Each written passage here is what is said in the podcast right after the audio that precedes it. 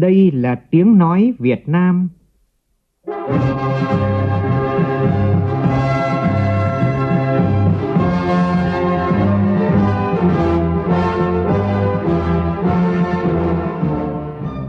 là tiếng nói Việt Nam, phát thanh từ Hà Nội, thủ đô nước Cộng hòa xã hội chủ nghĩa Việt Nam.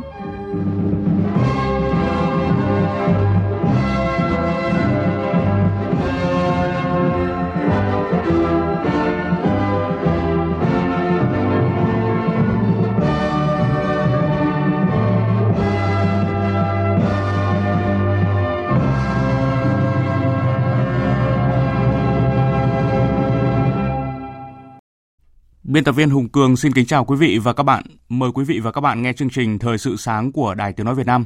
Hôm nay thứ ba ngày mùng 4 tháng 2 năm 2020, tức ngày 11 tháng Giêng năm canh tí.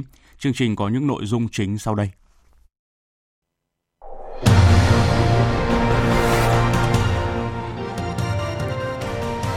Câu truyền hình kỷ niệm 90 năm thành lập Đảng Cộng sản Việt Nam tại 4 điểm là Hà Nội, Hải Phòng, Côn Đảo, Vĩnh Long, Thủ tướng Chính phủ chỉ đạo thực hiện việc cách ly phòng chống dịch do virus corona chủng mới gây ra đối với các trường hợp nhập cảnh. Số người tử vong tại Trung Quốc do virus corona chủng mới đã tăng lên 414 người. Trong khi dịch bệnh do virus corona còn đang diễn biến phức tạp thì dịch cúm gia cầm lại có nguy cơ bùng lên. Trong phần tin thế giới, tổ chức các nước xuất khẩu dầu lửa OPEC và các nước đồng minh cân nhắc cắt giảm thêm 500.000 thùng dầu khai thác mỗi ngày do dịch virus corona. Và cũng trong chương trình có bình luận nhan đề Trục lợi từ chiếc khẩu trang chỉ có thể là gian thương.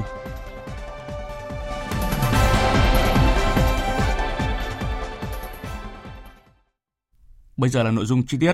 Thưa quý vị và các bạn, ngày hôm qua, ngày 3 tháng 2 năm 2020, tại thủ đô Hà Nội, Ban chấp hành Trung ương Đảng, Quốc hội, Chủ tịch nước, Chính phủ, Ủy ban Trung ương Mặt trận Tổ quốc Việt Nam và thành phố Hà Nội tổ chức trọng thể lễ kỷ niệm 90 năm ngày thành lập Đảng Cộng sản Việt Nam – và tối qua diễn ra cầu truyền hình kỷ niệm 90 năm ngày thành lập Đảng Cộng sản Việt Nam tại 4 điểm cầu là Hà Nội, Hải Phòng, Côn Đảo, Vĩnh Long. Tham dự tại các điểm cầu có Thủ tướng Chính phủ Nguyễn Xuân Phúc, Chủ tịch Quốc hội Nguyễn Thị Kim Ngân, Thường trực Ban Bí thư Trần Quốc Vượng và Phó Thủ tướng Chính phủ Vương Đình Huệ. Phản ánh của phóng viên Đài Tiếng Nói Việt Nam. Với thời lượng 150 phút, chương trình có 5 phần gồm ngọn đuốc soi đường, khát vọng độc lập tự do, đổi mới và hội nhập, giữ vững niềm tin và tự hào đi lên – Tại điểm cầu Vĩnh Long, bà Đào Thị Biểu, từng là đại biểu Quốc hội tỉnh Cửu Long chia sẻ. Mình là đại biểu của dân, được dân tin cậy, gửi gắm những cái tâm tư nguyện vọng đến đảng, đến chính phủ. Mà nếu như mình không dám nói thật, thì mình không còn xứng đáng là đại biểu của dân, mà cũng không phải là những đảng viên chân chính. Chương trình truyền hình Ánh sáng niềm tin là cơ hội để chúng ta ôn lại lịch sử vẻ vang của Đảng, vừa là dịp gặp gỡ một số đảng viên và tổ chức cơ sở Đảng tiêu biểu trong toàn quốc. Bằng những việc làm cụ thể của mình, họ đã cho thấy hai chữ đảng viên không chỉ là danh hiệu, mà còn là động lực đòi hỏi mỗi người không ngừng rèn luyện, phấn đấu để thật xứng đáng với niềm tin của Đảng, của nhân dân. Tại điểm cầu Côn Đảo, chị Nguyễn Ngọc Như Xuân, thuyết minh viên tại Côn Đảo 13 năm cho biết với những người tù chính trị công đảo năm xưa khi mà trong tay của họ không một tấc vũ khí nhưng họ vẫn chiến đấu với kẻ thù bằng một niềm tin niềm tin vào sự lãnh đạo của đảng. Niềm tin ngày mai chắc chắn sẽ thắng lợi. Và niềm tin đó vẫn còn lưu truyền đến cho chúng tôi thế hệ trẻ hôm nay. Và chúng tôi tin vào sự đổi mới của đất nước và đất nước chắc chắn sẽ giành thắng lợi. Tại điểm cầu Hà Nội, các gương mặt tiêu biểu đại diện cho thế hệ trẻ của đất nước đã rước ngọn lửa, tượng trưng cho ánh sáng niềm tin đã được các bậc tiền bối cách mạng thắp lên. Xuyên suốt chương trình, khán giả được xem lại những hình ảnh về Bác Hồ và kỷ niệm ngày thành lập Đảng, lắng nghe những câu chuyện vui cảm động trong suốt chiều dài lịch sử, 90 năm Đảng lãnh đạo nhân dân đi từ thắng lợi này đến thắng lợi khác. Chính phủ vừa ban hành nghị quyết số 07 về báo cáo nghiên cứu khả thi dự án đầu tư xây dựng cảng hàng không quốc tế Long Thành giai đoạn 1 Chính phủ quyết nghị Hội đồng thẩm định nhà nước khẩn trương hoàn thành công tác thẩm định báo cáo nghiên cứu khả thi dự án trình Thủ tướng Chính phủ xem xét quyết định đầu tư dự án trong tháng 3 của năm nay. Tiếp theo là thông tin cập nhật về dịch bệnh viêm phổi do virus corona chủng mới gây ra. Theo thông báo của chính quyền tỉnh Hồ Bắc Trung Quốc, trong ngày hôm qua, số ca nhiễm mới và tử vong do virus corona tại đây tiếp tục tăng lên với mức đáng báo động.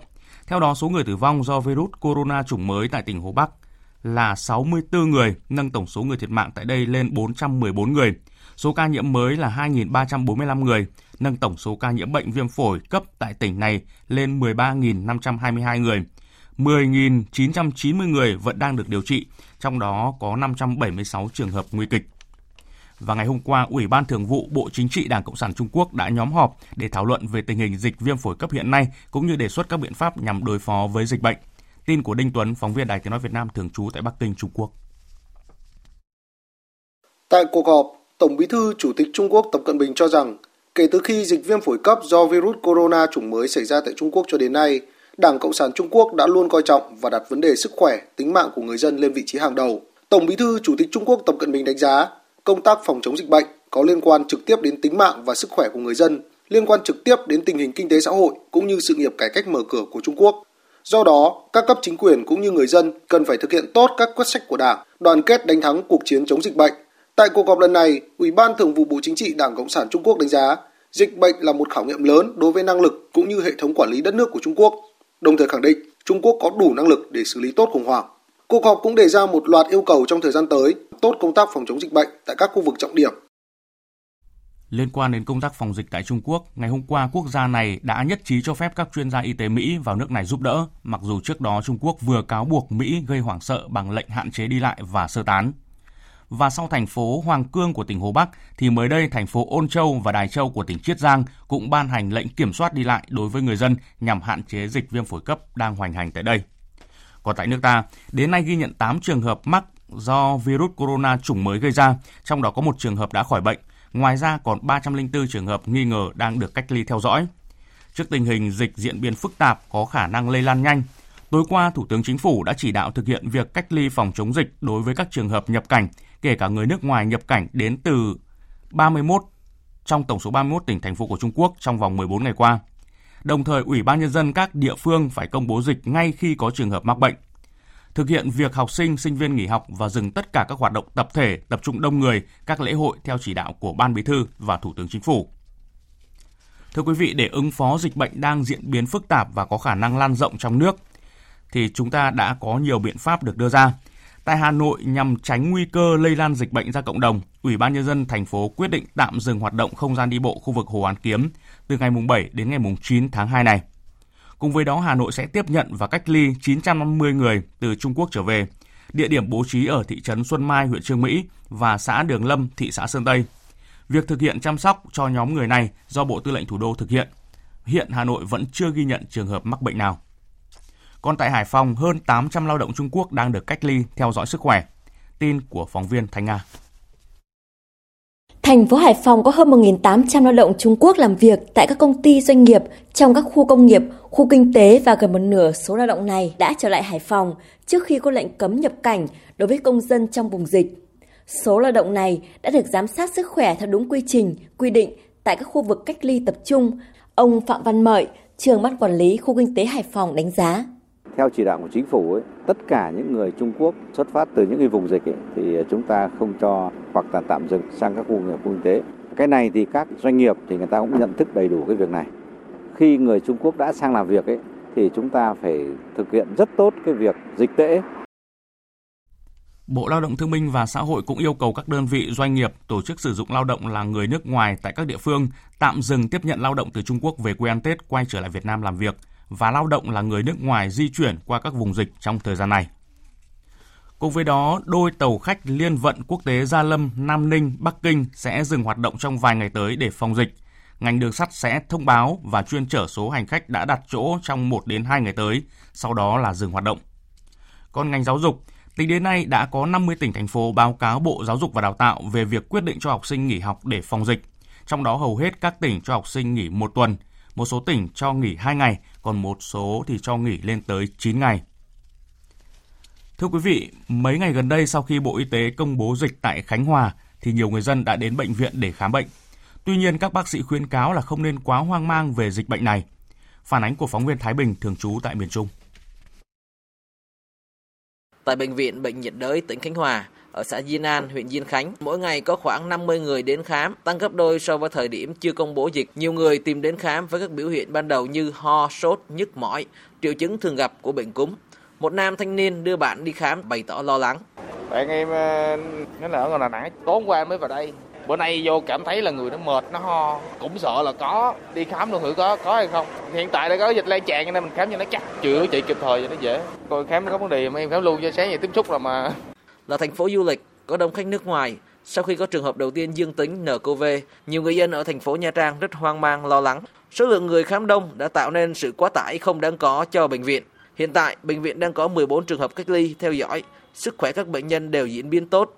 Bác sĩ Nguyễn Vũ Quốc Bình, Phó Giám đốc Bệnh viện Bệnh nhiệt đới tỉnh Khánh Hòa cho biết.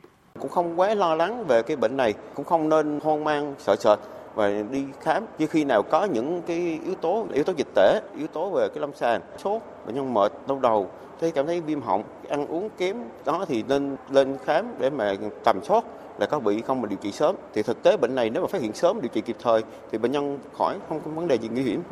Ông Nguyễn Đắc Tài, Phó Chủ tịch Thường trực Ủy ban nhân dân tỉnh Khánh Hòa cho biết, hiện nay bên cạnh hướng dẫn người dân các biện pháp phòng chống dịch bệnh thì địa phương sẽ đẩy mạnh thông tin, tuyên truyền nâng cao nhận thức của người dân về nCoV để mọi người không hoảng sợ. Thưa quý vị, việc quan tâm dịch bệnh, tìm các biện pháp tránh lây nhiễm là cần thiết. Tuy nhiên tại cuộc họp của thành phố Hồ Chí Minh về tình hình phòng chống dịch diễn ra tối qua, các chuyên gia y tế nhấn mạnh hiện nay hầu hết người dân đeo khẩu trang sai cách và việc này dẫn đến nguy cơ lây nhiễm cao hơn cả khi không đeo khẩu trang. Tại cuộc họp, cơ quan chức năng cũng bàn về nguồn cung khẩu trang cho người dân. Kim Dung, phóng viên thường trú tại thành phố Hồ Chí Minh đưa tin. Tại cuộc họp, Giám đốc Sở Công Thương Thành phố Hồ Chí Minh Phạm Thành Kiên cho biết, những ngày qua lực lượng công nhân sản xuất chưa trở lại làm việc đầy đủ nên nguồn dự trữ khẩu trang không đủ cung cấp cho người dân.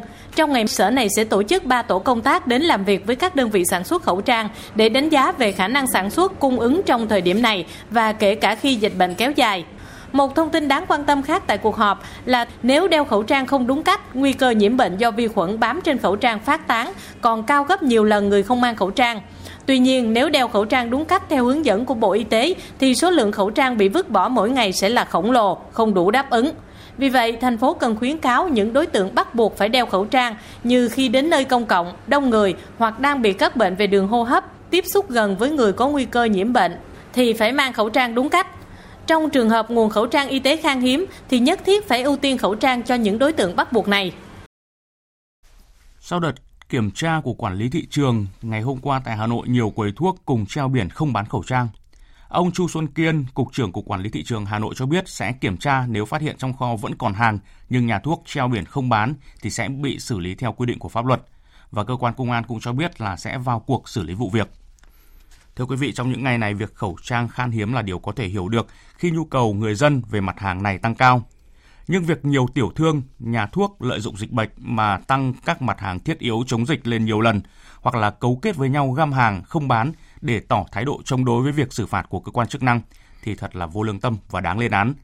Trái ngược với những ý đồ và việc làm xấu như vậy thì cũng có rất nhiều hành động đẹp trong mùa dịch được ghi nhận. Nhiều tổ chức, doanh nghiệp, cá nhân đã tìm mua khẩu trang để tặng miễn phí cho người dân. Hình ảnh cậu bé phát khẩu trang trên đường Lý Tự Trọng, quận Nhất, thành phố Hồ Chí Minh những ngày này khiến người dân khó có thể quên. Cậu bé Andy Đào Nguyên, 11 tuổi, trụ ngụ tại phường Bến Nghé năm nay được mừng lì xì 10 triệu đồng trong dịp Tết Nguyên đán đã sử dụng số tiền đó cùng với mẹ của mình mua khẩu trang và phát miễn phí cho người dân đi đường. Ai đi qua điểm phát của em cũng đều nhận một đến hai cái khẩu trang. Chị Nguyễn Thị Diễm Hằng, mẹ bé Andy cho biết, khi biết tin về dịch cúm corona và câu chuyện nhiều người không mua được khẩu trang, chị đã quyết định đi mua rồi phát cho mọi người. Ngày mùng 1 tháng 2, thông qua nhiều mối quan hệ, chị mua được 10.000 chiếc khẩu trang và dự định sẽ phát trong một ngày. Tuy nhiên, sau khi cùng mẹ phát hết trong ngày, chính Nghe Đình Nguyễn là người mang 10 triệu đồng đưa mẹ của mình, nhờ mẹ tiếp tục mua khẩu trang giúp đỡ mọi người. Và từ hôm đó đến nay, ngày ngày hai mẹ con cùng nhau chia sẻ những chiếc khẩu trang với người dân qua đây. Tiếp theo chương trình sẽ là một số thông tin về thời tiết.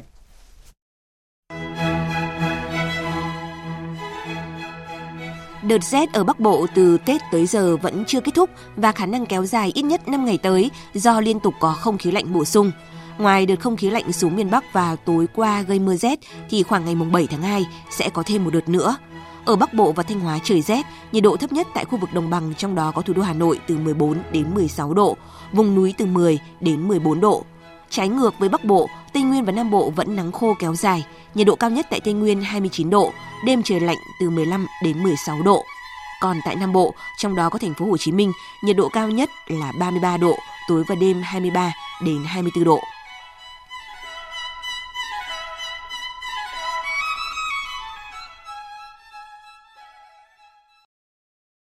Mời quý vị và các bạn nghe tiếp chương trình Thời sự sáng với một số tin trong nước và quốc tế. Trong khi dịch bệnh do virus corona chủng mới còn đang diễn biến phức tạp thì các dịch bệnh khác lại có nguy cơ bùng lên. Bộ trưởng Bộ Nông nghiệp và Phát triển nông thôn vừa có công điện khẩn gửi Chủ tịch Ủy ban nhân dân các tỉnh, thành phố trực thuộc trung ương về việc tập trung triển khai quyết liệt đồng bộ các giải pháp phòng chống bệnh cúm gia cầm. Theo thông tin của Tổ chức Thú y Thế giới và của các nước, từ đầu tháng 1 đến nay, thế giới đã ghi nhận nhiều ổ dịch bệnh cúm gia cầm tại 11 quốc gia và vùng lãnh thổ như chủng cúm AH5N1, cúm AH5N6, cúm AH5N8 và cúm AH5N2, cúm AH5N5. Nguy cơ lây bệnh lây lan giữa các nước là rất cao. Để chủ động phòng chống dịch bệnh cúm gia cầm kịp thời có hiệu quả, Bộ Nông nghiệp và Phát triển nông thôn đề nghị Chủ tịch Ủy ban nhân dân các tỉnh thành phố trực thuộc trung ương tập trung chỉ đạo các sở ngành và chính quyền các cấp triển khai quyết liệt, đồng bộ các giải pháp phòng chống dịch bệnh. Xin được thông tin thêm, vào thời điểm thế giới đang hoảng loạn về sự bùng phát corona chủng mới, thì virus cúm H1N1 mới thực sự đang là mối đe dọa lớn ở Đài Loan, khi virus cúm này đã giết chết 13 người trong một tuần qua. Còn tính rộng ra trong tháng 4 vừa qua, trong 4 tháng vừa qua, virus này đã khiến 56 người Đài Loan tử vong. Nhằm hỗ trợ bà con nông dân vượt qua khó khăn, giảm thiểu thua lỗ trong lúc thanh long ế ẩm, bắt đầu từ chiều qua một doanh nghiệp xuất khẩu thanh long tại Bình Thuận đã thu mua hàng nghìn tấn trái cây này với giá cao hơn thị trường. Phản ánh của cộng tác viên Hoàng Anh. Trong khi hàng loạt vựa thu mua thanh long trên địa bàn tỉnh Bình Thuận đóng cửa, thì tại cơ sở xuất khẩu thanh long Kiên Kiên 2, ven quốc lộ 1A, xã Hàm Mỹ, huyện Hàm Thuận Nam, lại tấp nập phương tiện vận chuyển thanh long vào đây nhập hàng hàng trăm công nhân của cơ sở tất bật phân loại, đóng gói, đưa thanh long vào kho lạnh. Anh Nguyễn Văn Tuyền, quản lý cơ sở xuất khẩu thanh long Kiên Kiên 2 cho biết, cơ sở đã thu mua được khoảng 200 tấn thanh long của nông dân tại vườn với giá từ 5.000 đến 7.000 đồng một kg. Trong khi đó, giá thị trường hiện tại chỉ tầm 3.000 đồng một kg, nhưng rất ít thương lái đến mua. Mua để ờ, giúp đỡ bà con lúc ờ, dịch này không bán được, mình mua cũng dự trữ ở trong kho. Chị Lê Thị Gái, Nông dân trồng thanh long ở xã Tân Thành, huyện Hàm Thuận Nam rất vui vì vừa bán được 2 tấn thanh long tại vườn với giá 6.000 đồng một kg. À, thanh long ở nhà thì chiều lâu rồi, bây giờ là công ty thu mua thì mình thấy mình rất mừng. Nếu nào không thì mình sẽ chặt bỏ thôi chứ đâu biết làm gì đâu. Cơ sở xuất khẩu thanh long Kiên Kiên 2 sẽ tiếp tục thu mua thanh long của nông dân tỉnh Bình Thuận đến khi nào đầy kho lạnh khoảng 2.000 tấn. Tin thế giới, Tổ chức Nông lương Liên Hợp Quốc cho biết dịch cào cào châu chấu sa mạc tiếp tục phát triển mạnh, tấn công mùa màng ở khắp khu vực Đông Phi, đe dọa sản lượng lương thực. Hàng trăm triệu cào cào châu chấu ăn sạch mọi thứ từ nông sản đến thức ăn cho gia súc. Chúng cũng đẻ nhiều trứng và tăng nhanh số lượng khi di chuyển theo chiều gió. Ông Dominic Bergen, giám đốc chương trình khẩn cấp của Tổ chức Nông lương Liên Hợp Quốc, cho biết. We are in a region where Chúng ta đang ở khu vực mà hơn 11 triệu dân tại ba nước đã bị mất an ninh lương thực nghiêm trọng. Do vậy, chúng tôi cần thực hiện mọi nỗ lực có thể để tránh tình hình xấu hơn nữa. Chúng ta đều biết những đàn cào cào châu chấu có thể gây thiệt hại lớn không chỉ vụ mùa mà cả đồng cỏ và do vậy sẽ ảnh hưởng đến kế sinh nhai của cộng đồng người chăn thả gia súc. Ở thời điểm khó khăn này, giải pháp duy nhất là phun thuốc trừ sâu từ trên cao. Hôm qua, Somalia tuyên bố sự tấn công của Cao Cao và Châu Chấu là thảm họa quốc gia.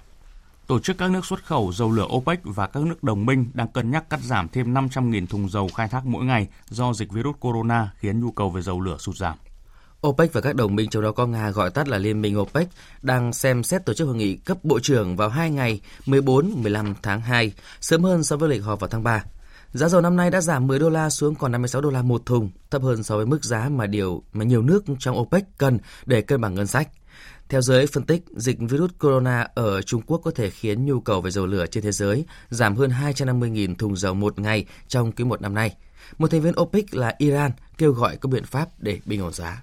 Trong khi đó, các tiểu vương quốc Ả Rập Thống Nhất, nhà sản xuất hàng đầu trong tổ chức các nước xuất khẩu dầu mỏ OPEC vừa thông báo đã phát hiện một mỏ khí đốt khổng lồ giúp quốc gia vùng vịnh có đủ khả năng tự chủ nguồn cung. Tập đoàn Dầu khí Quốc gia Abu Dhabi cho biết hơn 2.265 tỷ mét khối khí đốt đã được tìm thấy tại vùng nước nông giữa Dubai và Abu Dhabi, tiểu vương quốc lớn nhất trong số 7 thành viên của các tiểu vương quốc Ả Rập Thống Nhất. Tuy nhiên, thông báo không nêu rõ khung thời gian tiến hành hoạt động khai thác nguồn nhiên liệu này hoặc giá trị ước tính của các dự án nói trên. Nguồn khí đốt mới được tìm thấy ở vị trí không quá sâu so với mặt nước biển, song cần có công nghệ tiên tiến để có thể khai thác hiệu quả. Giới chức Mỹ cho biết sáng qua theo giờ địa phương một đối tượng đã xả súng vào nhiều người trên một xe buýt của hãng vận tải Greyhound trong lộ trình từ Los Angeles đi khu vịnh San Francisco làm 6 người bị thương. Có 40 hành khách trên chiếc xe buýt vào thời điểm xảy ra vụ xả súng và hiện chưa rõ động cơ gây án, song đối tượng xả súng là một hành khách trên xe buýt đã bị bắt giữ. Tình hình đã được ổn định. Tiếp theo chương trình Thời sự sáng nay là một số thông tin thể thao.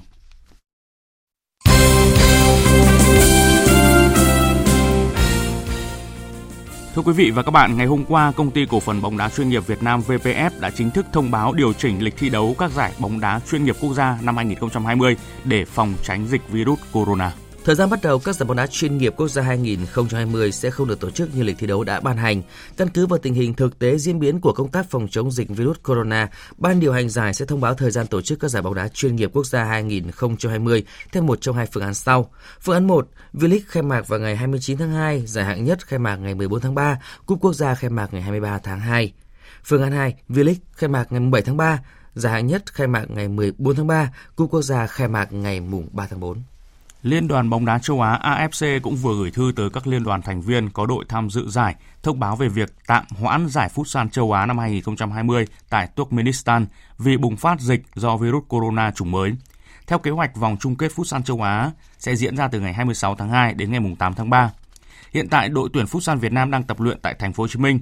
Mặc dù giải bị hoãn, đội tuyển Futsal vẫn giữ kế hoạch đi tập huấn tại Tây Ban Nha bắt đầu từ ngày 9 tháng 2 đến ngày 20 tháng 2 đội tuyển nữ Hàn Quốc vừa có chiến thắng dễ dàng 7-0 trước tuyển Myanmar ở lượt trận gia quân tại bảng A vòng loại cuối cùng Olympic Tokyo năm 2020. Chiến thắng này giúp đội tuyển Hàn Quốc tạm dẫn đầu bảng A với 3 điểm, đặt một chân vào vòng đấu tiếp theo.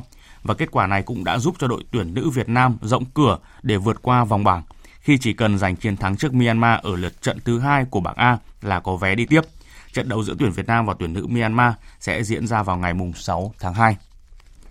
Giải cầu lông China Master dự kiến tổ chức ngày 25 tháng 2 đến ngày 1 tháng 3 tại thành phố Vũ Hán, trở thành giải đấu mới nhất buộc phải hoãn thời điểm khởi tranh sau khi hàng loạt tay vợt quốc tế xin rút lui. Và hôm thứ Năm tuần trước thì Trung Quốc cũng đã hoãn tất cả các trận đấu bóng đá trong nước và hoãn vô thời hạn mùa giải Super League.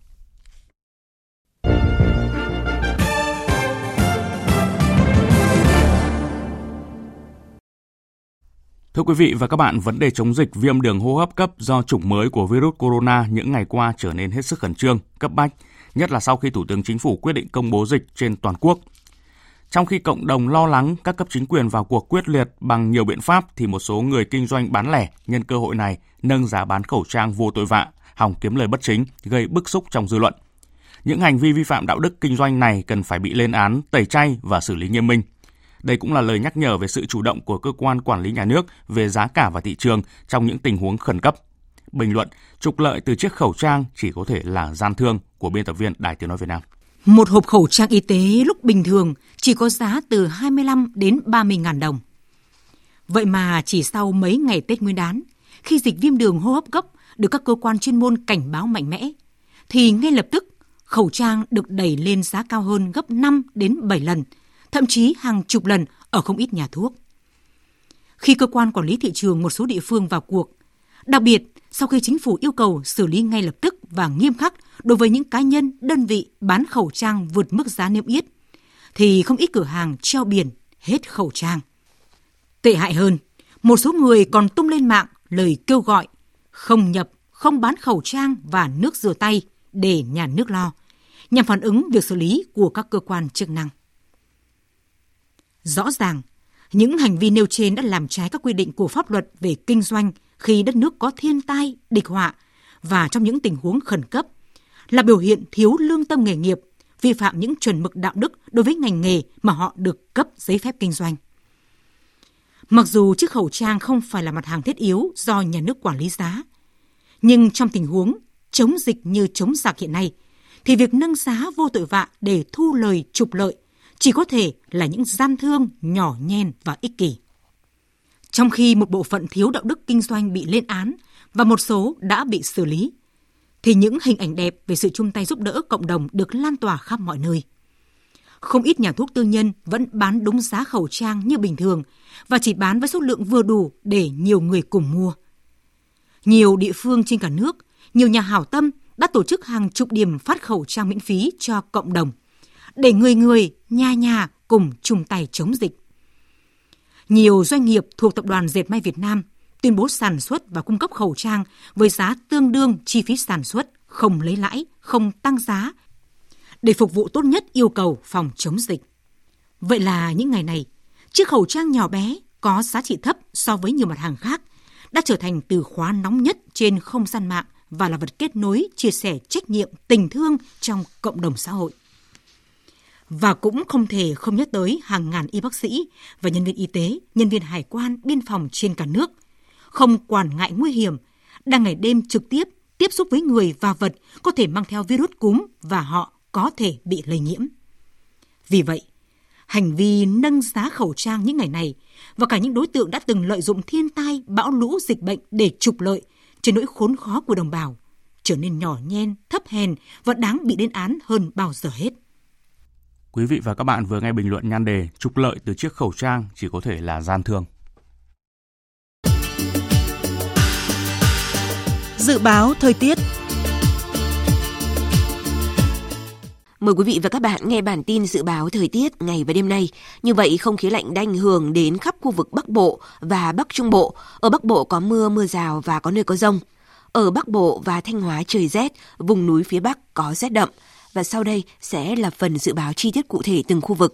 Phía Tây Bắc Bộ nhiều mây, có mưa vài nơi, trưa chiều trời nắng, trời rét, nhiệt độ từ 15 đến 25 độ, có nơi dưới 13 độ. Phía Đông Bắc Bộ có mưa mưa nhỏ, trời rét, nhiệt độ từ 13 đến 18 độ, vùng núi có nơi dưới 10 độ. Các tỉnh từ Thanh Hóa đến Thừa Thiên Huế nhiều mây, có mưa rào rải rác, phía Bắc trời rét, nhiệt độ từ 16 đến 27 độ. Các tỉnh ven biển từ Đà Nẵng đến Bình Thuận, đêm không mưa, ngày nắng, nhiệt độ từ 19 đến 30 độ. Tây Nguyên, đêm không mưa, ngày nắng, nhiệt độ từ 13 đến 29 độ. Nam Bộ, đêm không mưa, ngày nắng, nhiệt độ từ 20 đến 33 độ. Khu vực Hà Nội nhiều mây có mưa, trời rét, nhiệt độ từ 13 đến 18 độ. Tiếp theo là dự báo thời tiết biển, vịnh Bắc Bộ có mưa vài nơi, tầm nhìn xa trên 10 km, gió Đông Bắc mạnh cấp 6, giật cấp 7, biển động. Vùng biển từ Quảng Trị đến Quảng Ngãi có mưa vài nơi, tầm nhìn xa trên 10 km, gió Đông đến Đông Bắc cấp 4, cấp 5. Vùng biển từ Bình Định đến Ninh Thuận không mưa, tầm nhìn xa trên 10 km, gió Đông Bắc cấp 4, cấp 5. Vùng biển từ Bình Thuận đến Cà Mau không mưa, tầm nhìn xa trên 10 km, gió Đông Bắc cấp 4, cấp 5, có lúc cấp 6, biển động. Vùng biển từ Cà Mau đến Kiên Giang không mưa, tầm nhìn xa trên 10 km, gió Đông Bắc đến Đông cấp 3, cấp 4. Khu vực Bắc Biển Đông có mưa vài nơi, tầm nhìn xa trên 10 km, gió Đông Bắc mạnh cấp 6, giật cấp 7, biển động. Khu vực giữa và Nam Biển Đông và khu vực quần đảo Hoàng Sa thuộc thành phố Đà Nẵng, khu vực quần đảo Trường Sa thuộc tỉnh Khánh Hòa có mưa vài nơi, tầm nhìn xa trên 10 km, gió Đông Bắc cấp 4, cấp 5. Vịnh Thái Lan có mưa rào vài nơi, tầm nhìn xa trên 10 km, gió nhẹ. Những thông tin thời tiết đã kết thúc chương trình Thời sự sáng nay của Đài Tiếng Nói Việt Nam. Chương trình do biên tập viên Hùng Cường biên soạn và thực hiện với sự tham gia của phát thanh viên Sơn Tùng, kỹ thuật viên Hồng Vân, chịu trách nhiệm nội dung Nguyễn Mạnh Thắng.